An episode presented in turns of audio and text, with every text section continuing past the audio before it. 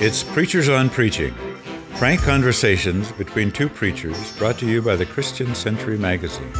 And now, your host, Matt Fitzgerald. Welcome back to Preachers on Preaching. If you know of an interesting preacher that it would be good for me to speak with you'd like to hear interviewed, please email me at preachers at christiancentury.org. Many of our guests come to us via listener suggestions, and we need some more. So please do send some names in. This week, we speak with David Bartlett. David is a longtime seminary educator and local church pastor. He's served churches in the South and in the Northeast, as well as other places, and taught New Testament studies and homiletics at Yale Divinity School, Columbia Theological Seminary, University of Chicago, and other schools across the country. David is the person who taught me that when reading the Bible, it's best to place yourself not in the hero's shoes, but instead in the shoes of the sinner in the story. I remember the first time he suggested that to me, it just cracked open scripture for me. He has a way of doing that and a way of bridging the divide between the church and the academy that people on both sides of that divide often feel and suffer. So I'm excited to present this conversation with David Bartlett. Here he is.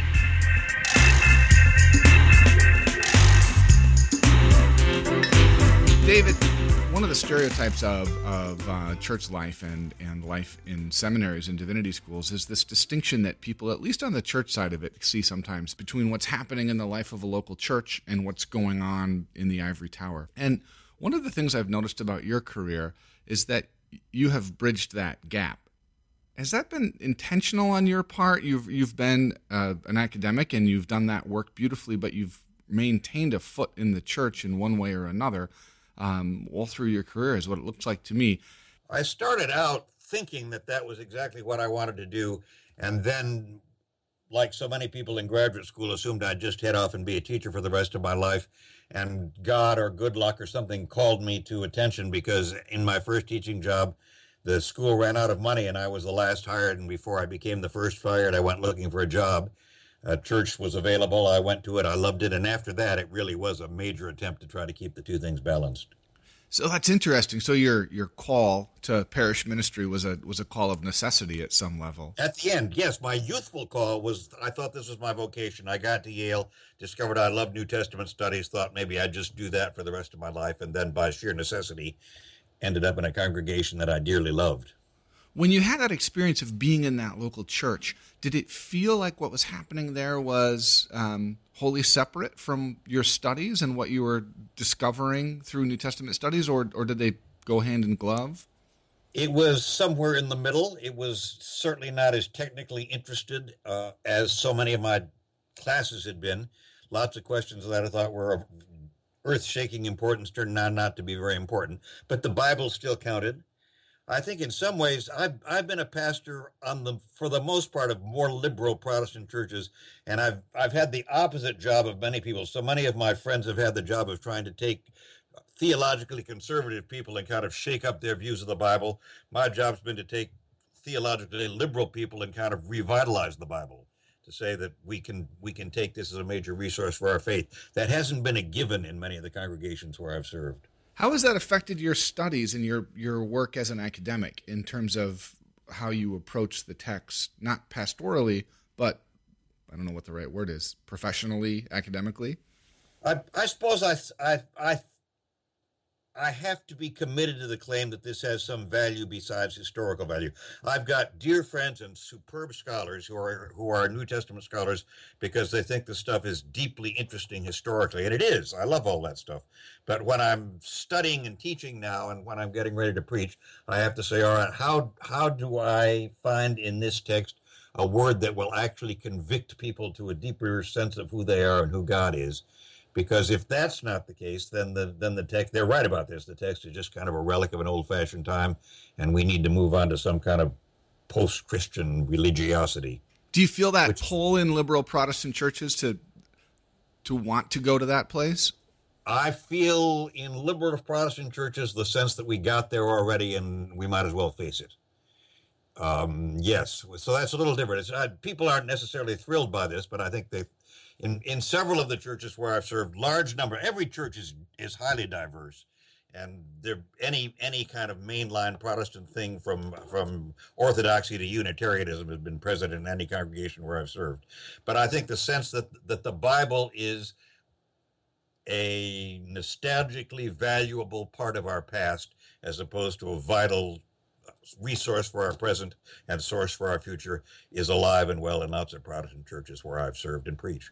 Is alive and well. Is alive and well. There's a lot of sense that that was our parents' book or our grandparents' book.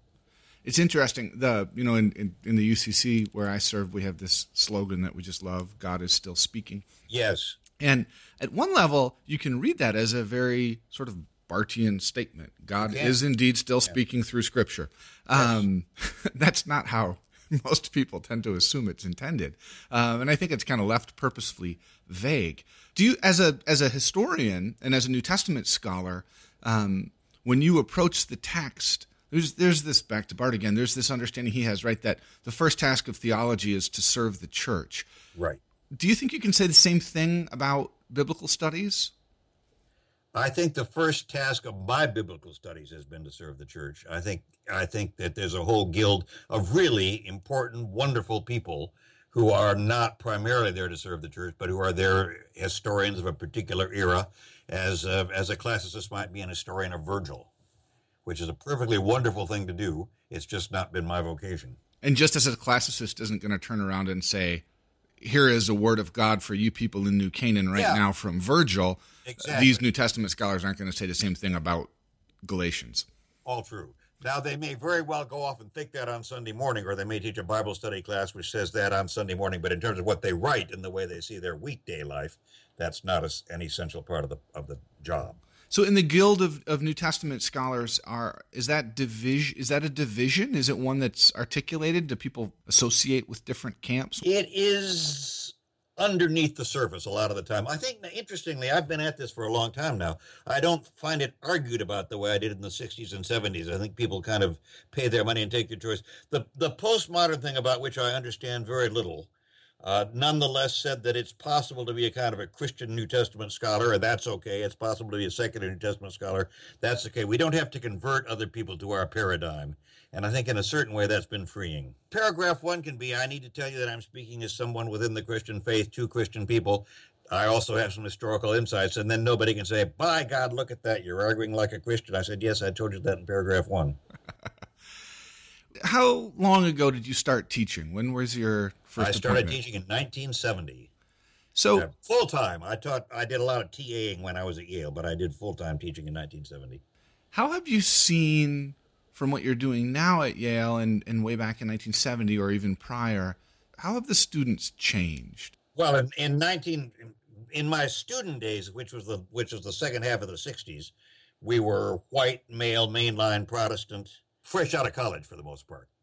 And now we are all sorts and conditions of humankind at Yale, different different ages, different races, uh, different genders, which is extremely important. There were about eight or ten women who were in my class at most, and most of them were planning to be Christian educators, and those who were on their way to being either professors or pastors were overwhelmingly male.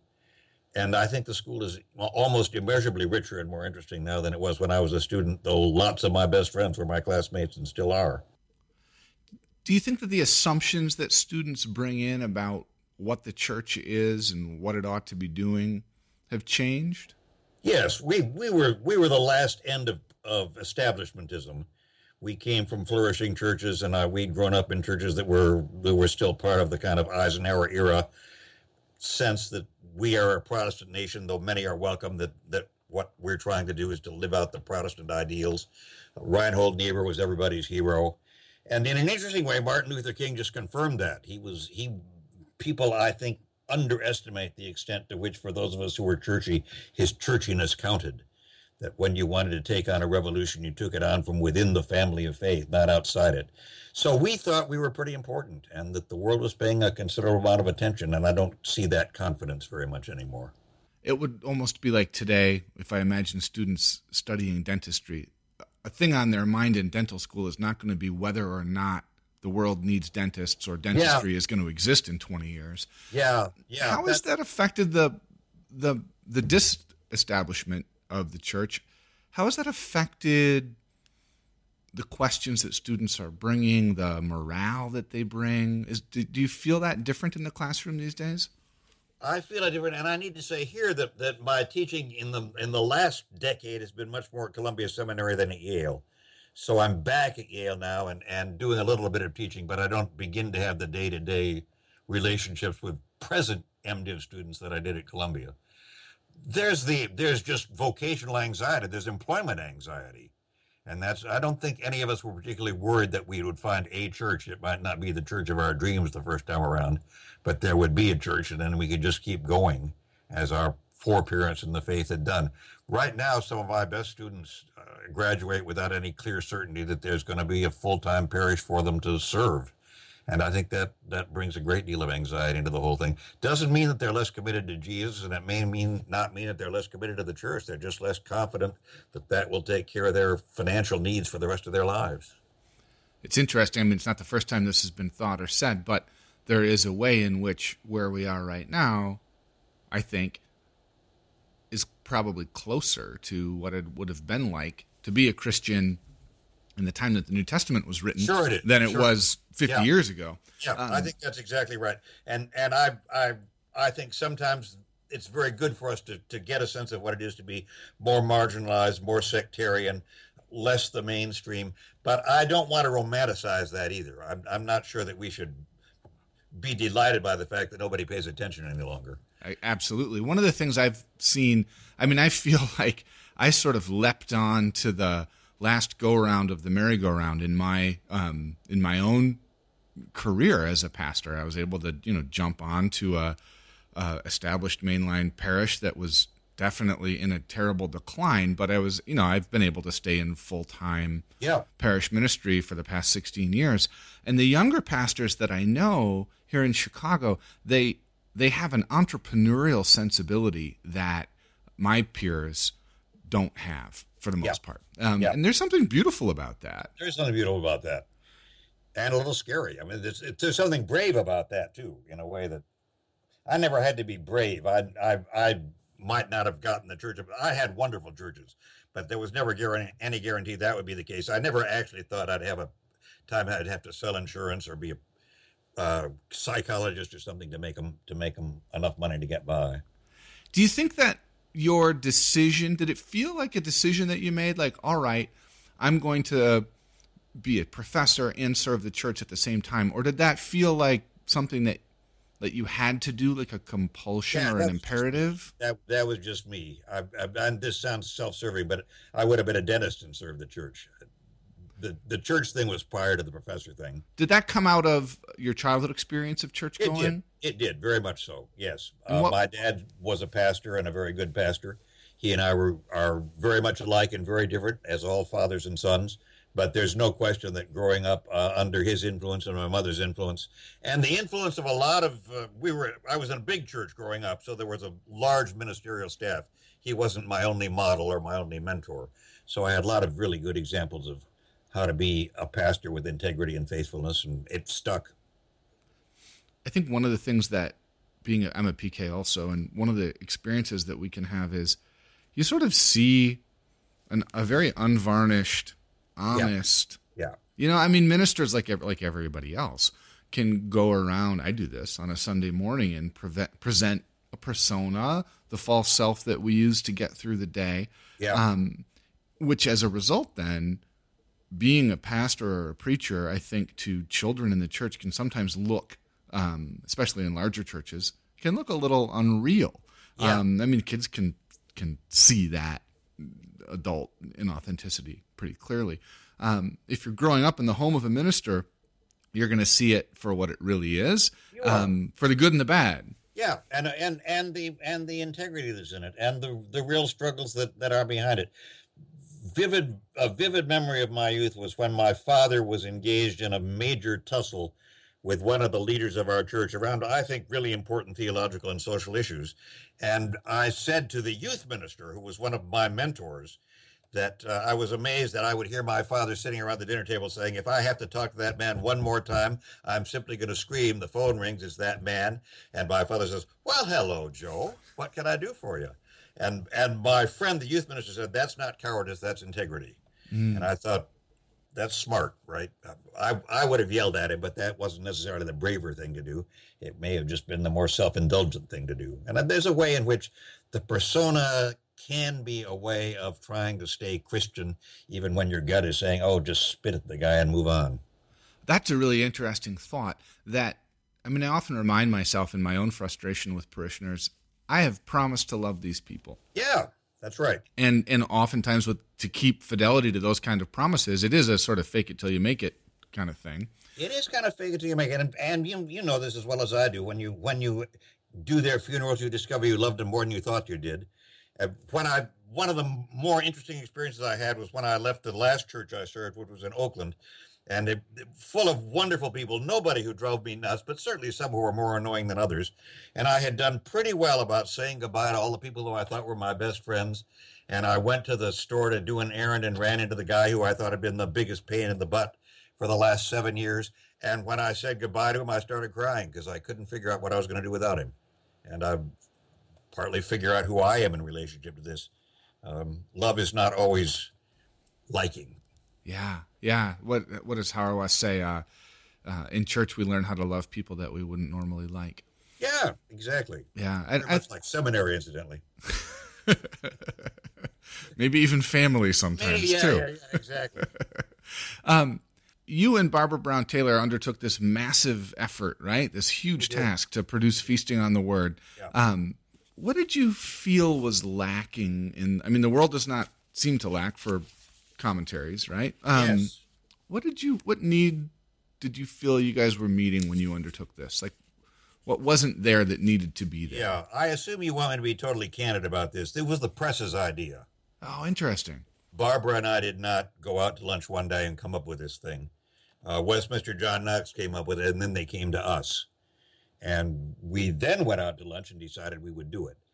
Um, I think I and I, I, also have to say, why being my wife simply took me to a bookstore and pointed out the number of things that were on the lectionary already, and said, "You guys are nuts. This is the last thing the world needs one more of." Um, surely you can find some better way to spend your time. Wasn't she? Wasn't affectionate. She just thought this was not going to go anywhere. And it's been astonishing in the little world in which we live, the number of volumes it sold and the offspring it's had and the way it appears in chat rooms and everything. I think it. I think. I hope that it does two things which are very important. It hangs on to the Bible, what I said earlier in our conversation, that, that the main line needs, wants, and at some in some points uh, is actually willing to to reclaim the Bible as part of its source. But it also doesn't just repeat the kind of standard commentary. In verse three, we see that the Greek shifts from verse two, and uh, it, it tries to to take the Bible as a living document in a number of conversations, and I think it gives different pastors a different way to to get into it and find a way to to bring the conversation to their own lives and to the lives of their people. It's been an astonishing in the, in in our little world. This is not we are never going to be Stephen King, but in our little world, it's been amazingly uh, widespread and successful. One of the things that I love about it is the breakdown of perspectives that you offer Yeah. for each pericope, and um, it's you know I wrote a couple of them, right? And Oh, yeah. um, when I sat down to write it, I didn't really think too much about. All right, I'm writing from this particular. You know, I've been assigned to write from the homiletical perspective. Right. So there's four perspectives in the book for those who haven't seen these: um, a theological perspective, a pastoral perspective, an exegetical perspective, and a homiletical perspective. Um, so anyhow, when I was writing the homiletical perspective on just you know I don't mean to make more of this than it actually was, two or three of of fifty thousand. Um, No, it's more like five thousand. but I, uh, I I just wrote, you know, here's basically here's here's what I hear happening in this passage. yeah, that's um, yeah. And when I've sat down to use the resource in my own sermon preparation, I think it's really cool how you get a conversation going between four people who don't all read the passage the same way. That's aren't, right. Aren't coming, aren't assigned the same perspective, but just aren't don't have the same perspective to begin with. No, it's, sometimes it's lovely. There's there's one in there where our dear friend Peter Hawkins, who taught at Yale, still teaches at Yale, says something about how appalling this passage is. He doesn't know how anybody can preach on it. And then three other people say how much they love this text and why they can't wait to preach on it. And it's a wonderful conversation. Yeah, and it's I think oftentimes in church life we can get um, very isolated. Of course, ministry is an infamously isolated Yeah, yeah. profession. Um, for folks who are serving as sole pastors, that's even more true. And even when we try to break out of our isolation, we can tend to break out of it into conversation with like-minded people, denominationally Absolutely. related people. So I think one of the great things about feasting on the word is the way in which it captures and creates a conversation um, amongst a truly diverse group of Christians, and that doesn't happen nearly enough in real life. Doesn't so happen nearly enough in real life. yeah, so for it to happen in the pages of, of, of a book is and to be sort of fixed is great. Yeah, it's, a, it's been a gift to all of us, I think. I don't know if you said this, David, or if this someone this is someone paraphrasing you, um, but this is what I have in my head as something that you said. So you tell me if I'm right or I'll- not. If it's good, I'll claim it. Uh, it was that a sermon is written from a particular perspective at a particular moment to a particular group of people in order to hopefully speak to a particular need or issue. Yeah. Yeah, Um, I've certainly said versions of that. Therefore, sermons have no shelf life. Yeah. Can you expound on that a little bit? I'm about to publish mine, and my wife uh, brings this up on a regular basis. Uh, she reminds me of my own claim that this is just the wrong thing to do. Uh, sermons, sermon, I I don't write the sermon the same way I write a book. When I write a book, I say, okay, I want this to last for four or five years at least, and I want to have a fairly broad audience.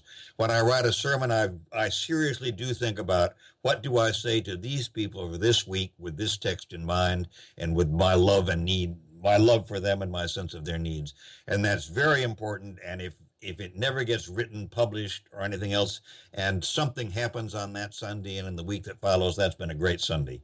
And I believe that with all my heart. Having said that, said he, simply to justify his own life, uh, Westminster John Knox, partly because feasting on the word went so well, has asked me to give them a bunch of sermons. So I'm in the midst of doing that. And I don't want to look like a total hypocrite when I start burbing my own book in a couple of years. But um, having said that, I do think sometimes uh, it's helpful not only for preachers, very much for preachers, but also for other people to be able to read a sermon. But interestingly, the best sermons are not the sermons for all ages. That, that, that, it helps to know what the context is. And what I often admire in a sermon is I can see how specific it was, not how general it was. So I hope that's not totally taking back what I think is exactly right, which is that preaching ought to be occasional, to say that sometimes we can overhear those occasions and find them helpful. That's great. And I think in my own sort of like recycling over the years, one of the things I've found is I can find things that I've said more doctrinally than anecdotally most of the Yeah. time that do seem like, you know, I said this as well as I can say it. And, Yeah, no, and, exactly. Right. and I'll say it again. But Yeah. the need to say it, the the way it's couched, the way it's you know stressed or not stressed, um, the the reason to say it changes over time. Absolutely. Yeah. Absolutely. I just think sometimes about looking back at old sermons. Um, there's this line from a songwriter I like named David Berman, and he says, to a certain degree, he's talking about looking back at his own songs. To a certain degree, I have aversions to everything I've created. And I've thought before looking at old sermons, I've felt that. Like, this might have felt good at the time, but it's not Yeah. only because Yeah. time has passed. It's something, Yeah. you know what I mean? We can be blind, I I know think. exactly what you mean. When you get as old as I am, you think of that as as being forgiving of her younger self, and there's something to that. I mean, I remember that guy, and I know why he did that. I'd never do that again, but I know why that made sense to him on that Sunday. Some of them will never make sense. I mean, I just did some truly stupid things, but once in a while, I can see how it was a product of a 34 year old in a very different world. so that it's not necessarily wrong. It's just I see, yeah, different yeah. I don't necessarily get embarrassed about it. Yeah. If I'd written it yesterday, it would be embarrassing for that kid to have written it back then. For those people, kind of understandable. I remember years ago hearing you say that you know the right way. I may have overstated this in my own mind, but but the right way to read the Gospels is is different from the way in which we read, you know, a spy novel or Tolkien or any kind of adventure story in which we place ourselves in the um, character of the protagonist, right? Right. And we identify with him. yeah, but but I remember you saying reading reading the Gospels, you know, put yourself in the character of of the one who is screwing up in Yeah, story. be somebody else, right? Don't do. Yeah. Jesus and I have agreed on the following, and we'd like to point this out to you. It's a tricky place for a pastor to stand. That is a very different sort of reading, though. You know, I mean, I think from an early age, we're taught to read um, as identifiers with the heroic. Yeah, yes, we are. Yes, we are. I think that's fair. That's lovely. Uh, I'll I'll use that the next time I lecture. I think maybe as Christians we're to identify with the anti-heroic. Yeah, yeah. It's um, which causes you to have to really shift gears, and it's an easy thing to fall back into. Easy thing to fall back into, and and without getting too pointed, if we look at the present political campaign, we can see how absurd it becomes when it becomes a kind of fundamental strategy for attending to the world. Yeah. Do you mean from a heroic perspective? Yeah, that I'm I am the hero, and now as a hero, I'm going to lead you on. Yeah, doesn't work. I have to say, one of the things I'm finding refreshing about this political cycle is the way in which it seems to have. I mean, history could mock me for saying this, that's for sure. But that notion of like we're going to reward whoever the best fake Christian is. Yeah. That seems to have washed that out. seems to have gone. That's a nice point. I think you're right. I mean, hope, hopefully yeah, that yeah. doesn't mean we're going to reward who the most evil person is, but that hypocrisy is gone yeah, at least. certainly at the at the at the center of the story on the Republican side, that one's gone to hell. I just I'm just going to be as blatantly not that way as I possibly can. Though I do like those little cups of juice and those little crackers we eat once in a while. Isn't it wild that the uh, the number one um, slice of the population that supports Donald Trump are lapsed evangelicals? Yeah, no, I would just somebody's got to figure that out for me. I haven't got it, but and I think from the mainline perspective, we can assume uh, to be an evangelical means to be a better Christian than I am. Therefore, you're going to church. You yeah. know what I mean? And and yeah. so so even yeah. the notion of a lapsed evangelical was sort of it's very tricky. Right, right, right, right. So I've had I have had churches full of lapsed evangelicals, especially in the South. The mainline churches tend to be full of people whose growing up was a lot more conservative than their adulthood has been.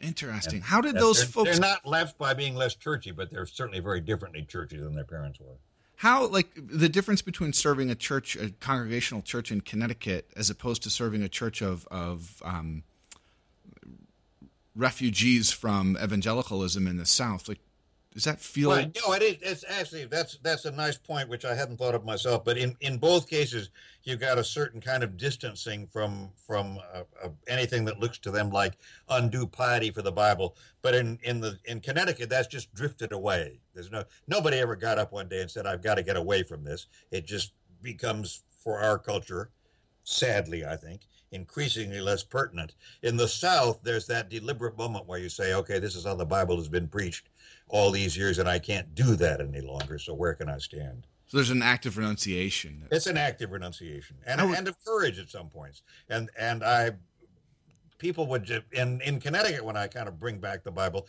they think I'm quaint. In the South, they sometimes think I'm dangerous because it brings back an awful lot of stuff they've learned to hate. Pat, did do you approach the text or the sermon, the pulpit differently? I mean, you're a pastorally sensitive person. Does that steer you it, I'm sure it does, almost unconsciously. Though in every church where I've been, some preaching is about how do we read the Bible, and and pastors out there, I'd want us not to underestimate the value of of Bible study. A lot of the best pastoral and theological work I've done is in conversation, not from the pulpit, and I I commend that to you in preparing your sermons and in preparing your people, preparing your soul. That can be a scary thing. Um, or a time consuming thing. It's funny. I just this past week, w- one of our pastors who teaches a, a, Christianity 101 for young adults here at yeah. St. Paul's, he was sick, so I substituted for him. I'd never done the class before. And I brought the passage where I'm going to preach on the ascension this coming Sunday. And I had in my head my sermon outlined basically. And I brought it to the group and shared with them, you know, here's what we find here. Yeah. And that's not what they found. right. Right. Yeah for years I had a deal that, that didn't come from me. It came from Bill Webber at East Harlem Protestant Parish, which was to have the have a sermon preparation seminar. So Thursday nights, ten days before the sermon, we'd all get together and talk about the text. And the deal was that if I had the sermon outline ready, we'd do something else that week. It they had to be part of the conversation. I didn't mm. have to take their thing, but I couldn't just take listen to them and then do what I was going to do if I hadn't been there.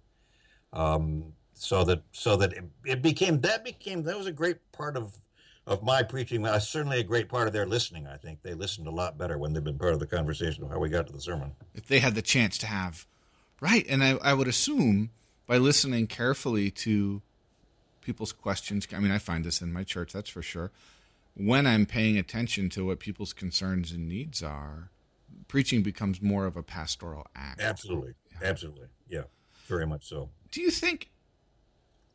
I mean, I, I believe God is speaking to us through Scripture, but that God is free to speak to us otherwise too. Absolutely. And do you feel ever, as a as a New Testament scholar, that for a person's religious life, that it can be limiting in a way that Protestantism, because it is such a text based faith, um, that somehow we lose things or miss things that we might if we were, I don't know, more open to experience somehow? I think it's a tricky balance, and I I think there's not it's not a one way balance either. I, I think for all of us, there's some kind of combination of scripture and experience, and that that we can be enriched by by looking at the part of our lives that needs enrichment. In the churches where I've been, and this is just this is just totally confessional, autobiographical. Uh, the religious experience stuff's been pretty good, and the Bible's been pretty thin. And I I want to say those aren't mutually contradictory. Bring your experience and see your experience in light of the Bible. But I'm after 52 years or whatever I've been doing this thing. I actually haven't begun to get exhausted with the text. With the text. Well, it's you know, it's funny. I've my own approach to all of this has been thanks to you and others heavily determined by by Karl Barth. And Yeah, absolutely. Who, you know, obviously is sort of always encouraging us to to not place a lot of trust in our experience. Right. Um, or at least to not conflate it with God. Yeah, and that's something yeah. that I've I've talked a lot about in the pulpit in my various churches and, and do here at St. Paul's and, and you know kind of insist that you can have these amazing moments and they can be amazing. Um, they can be beautiful, they can be a gift, but that doesn't necessarily make them divine. Um, and it's something I sort of insist upon. And then I was on vacation with my family up in northern Michigan a few weeks ago, and we're on a walk through this trail in the woods that we'd never found before. So it felt new and exciting, but in a larger context of a place we know and love. And it's like that Gerard Manley Hopkins poem, you know, this God dappled day, the sun's yeah, coming down. Yes, yes, yes. And I felt religious ecstasy. Sure. Um, and then I thought to myself, well, what kind of hypocrite are you? this is precisely the experience you're always telling people to be cautious about divinizing. Yeah. But I couldn't deny my own feelings. It's, no, nor, nor should you, right? Absolutely. One of the one of the nice things about working with Barbara Brown Taylor is she's much more apt to be out there being dabbled, and I'm much more likely to be working with the Greek text. uh, and it's it was it's been kind of fun to play off against each other as we think about other people's writings and how we hold those things together. But no, you can't. You don't want to divinize it, but you don't want to trash it either. I mean, that's that's very real for a lot of people. And, and there, are, I don't know that I've had anything as transcendent as your experience, but absolutely, there've been moments where I have felt that I was very close to something that was very holy, and I wasn't reading the Bible at the time. Yeah, I sometimes think that Barth, that voice needed that needed to be said. Maybe it always needs to be said. Perhaps it needed to be said with that particular emphasis and sharpness in Switzerland and Germany well, in the 1930s. That, that, like all of us, he's a product of his time, and and it did have to be said with a particular sharpness. And I think there are things to be said over against that with some sharpness, which is get out there and look at the world and notice people's needs and notice the beauty. The world is still charged with the grandeur of God. Karl Barth, to the contrary, notwithstanding, at some level he probably knew that. He probably actually liked those mountains, just wasn't going to preach about them. I love that. When you were teaching preaching, um, and I know that that wasn't your primary thing, but as a teacher of preaching, when you're running into students who seem to have a natural gift for the task yeah. and students who are not naturally equipped for the pulpit, um, what do you do as a teacher in that? I, I've tried to keep a balance in teaching preaching and to recognize the gifts that people bring, but also to recognize we all have something to learn from other ways of doing it so that you don't simply find your kind of uh, whatever your style is going to be when you're 24 years old and then just do it that way forever. Listen to other preachers, look at other possibilities, read other books. Somehow be be and and change. Don't don't be the nobody should be the same preacher at 75 that they were at 25. Mm. How do you feel you've changed as a preacher over those 50 years? I try to say less. That's that. Lots of my colleagues, lots of my peers will say the same thing. My early sermons were just chock full of too much. I think pretty good stuff. It wasn't that it was trivial. It was just too much. It was more than people could hear, and more than you could expect them to to uh, to take away. So I I focus more. I narrow more. I preach shorter. Uh, I think a lot longer before I write anything down. I don't start with a long sermon then cut it. I start with a lot of thoughts and then write a fairly short sermon when I'm done. Uh, I've moved away from having sermons that were stories. I did a lot of that in my in my youthful preaching, and it was pretty effective. And I've done very little of it since I got to be 55 or so, and I'm not quite sure why. Do you mean uh, sermons that have anecdotes in them, no, or sermons no, I, that? I still do anecdotes. No, I'm telling the story of the of the paralytic healed by Jesus from the paralytic's point of view. Oh, that kind of narrative. I, I was lying on my bed. One of one of my sermons that got published and actually had pretty wide circulation is the paralytic lying there having Jesus say, "My child," and discovering that the healing's in the Word, not just in the standing up. And it's pretty pretty good. It's a pretty good point but I don't, for whatever reasons, I don't do that monologue kind of sermon very much anymore, like never. I definitely found in my own preaching, and I haven't been at it for as long as you have, but there are things, st- ways, styles, approaches that appeal to me for a while that, for whatever reason, leave me cold. Just as there are chapters in my life where I think Van Gogh is the greatest artist yeah, ever, and chapters much. where. I look at it and think, eh. yeah, yeah, and and you're a different person, right? You you you express yourself differently. I think part of what happened is I got persuaded by members of my congregation, and about 80% of them just loved that, and about 20% of them didn't get it at all and said, Stop telling me these stories and just tell me what you believe. And I've tried to find some kind of balance, not just over the course of a year, but in every sermon, find some place where I say, Look, dear ones, here's what I really believe. Mm touching as this story was, if you didn't get that little allusion in verse six, here's what I mean. And I, it, it gets a little prosaic, but it's probably more helpful to a lot of people. To be just more plain and transparent. Yeah, just be more plain, exactly. Yeah. Do you think over the course of your career as a preacher have, I mean, there's a lot of books being written right now about, you know, we're in an age of inattention and, yeah. um, and therefore preaching ought to tack toward or to a diminished attention span. Have you noticed that over the years? I preach shorter than I used to, but I think it's I think that's partly I think I would have done that in 1854 too. So I'm not sure. This, of course, there's something to it because we all do sound bites and all that kind of stuff. I don't do it very much, but I do enough to get some sense of it. But I think uh, from the beginning until now, we shouldn't overestimate how long people can listen to a kind of disquisition. It's not just how long; it's how abstractly you talk that makes it hard. But I preach shorter than I used to. I think that's true. But I, if I got down to five minutes, I'd be really nervous. And uh, I don't use puppets and I don't use pictures. And I think I still trust in the voice and the ear to have important things happen.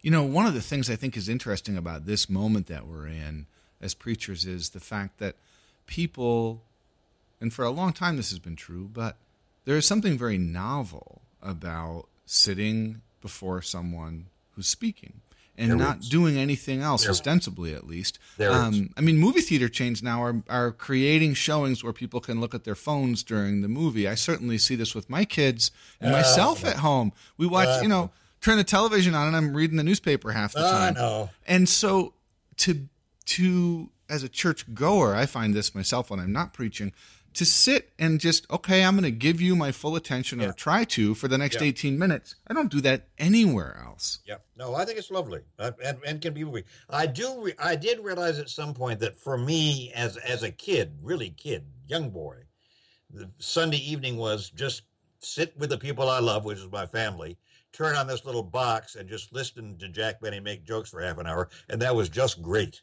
we didn't need to see Jack Benny. We didn't need to tweet Jack Benny. We didn't need to chat about Jack Benny. We just laughed and then we turned it off and it been a good evening.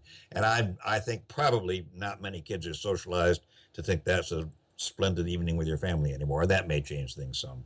Absolutely, but I do think that that experience of like for those kids who are still going to church, sitting in the pew is the only time they're having that sort of experience of right. stillness. And we need to hold it. And I do think another place where my preaching has changed is I try to pay much more attention to the fact that there are people out there of all ages and to be sure that I'm trying to find ways to connect with kids as well as with adults uh, in the sermon itself, not just other places in the service. Mm. I'd like to circle back as we wrap up, David, to to this article. It's from the Journal for Preachers, the latest yeah. issue, the Pentecost issue from 2016. Um, and I just want to tell you how it moved me and how your work helped me understand something that I'd experienced differently. Um, well, how Paul did and how the Scripture did, but how you're cracking it open did. You say in this article that um, you're talking about the distinction between the, the spirit and the flesh and the works yeah. of the flesh and you try to move us off of a sort of stereotypical understanding of you know the flesh as being um, a series of sort of personal infractions or self indulgences. Right, right. But instead, you say that um, in Galatians, flesh is what divides community, and spirit is what or who brings community together. Right. And you're again contextually, and I see this as the this as the fruit of your engagement with both the church and the historical side of studying the Bible.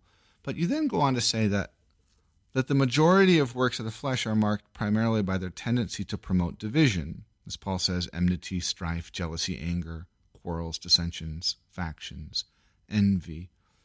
Um, and that in the contemporary myth of the isolated self, fornication, impurity, idolatry, drunkenness, and carousing notably do harm to the autonomous individual. But in the world of the Galatian churches and Presbyterian, Catholic, and Baptist churches today, these personal infractions still break trust, fracture relationship, wound the body of Christ. It's beautifully said. And the story I wanted to tell you is in my first church, which was a small church, and I was able pastorally really to have an accurate sort of internal barometer of how things were there because mm-hmm. there weren't mm-hmm. that many people. Right. And My first church too, which was lovely. I loved it. I miss it. Yeah. And yeah. and everything was going great at this church. It really was. Um, people got along. The church was growing. Our worship was joyful. It was really a, a at this particular juncture, at least, smooth sailing. And all of a sudden, I started to notice something was awry. I could just feel it, and I and on you know at church council meetings at worship everything else everything seemed the same but it felt like something was off to me. Um and then maybe i don't know six weeks into feeling this way a couple in the church and again there weren't that many people there a couple in the church came to me and told me that because of some infidelities their their marriage was coming apart. Mm-hmm. and they'd been worshiping and bringing that to worship all the way through this, you know, the dissolution of their marriage. Yep. And until I read that, your explication of, of, of, Galatians, I never understood the degree to which what was going on for them privately was somehow being absorbed communally. Um, and sadly not healed communally, you yeah. know, um, but the community was suffering it. I know, absolutely. It's an amazing thing. Yeah, it's an amazing thing um, and and sometimes the healing can come too, but the the suffering, my God, yes, absolutely. Yeah, yeah. I mean, I do see the the healing happen all the time, um, pastorally. That way in which the wounds and the injuries and the depression and anxiety and everything else that people suffer individually, when they bring that into healthy community, um, those wounds get bound up, not healed, yep, but they but they yeah, get. No, they can. No, they can. Yeah. yeah. Um. Well, I appreciated that passage very much, and um, and I appreciate this conversation. Thank you so much, David, for being generous with your time with me today. Thoroughly enjoyed it.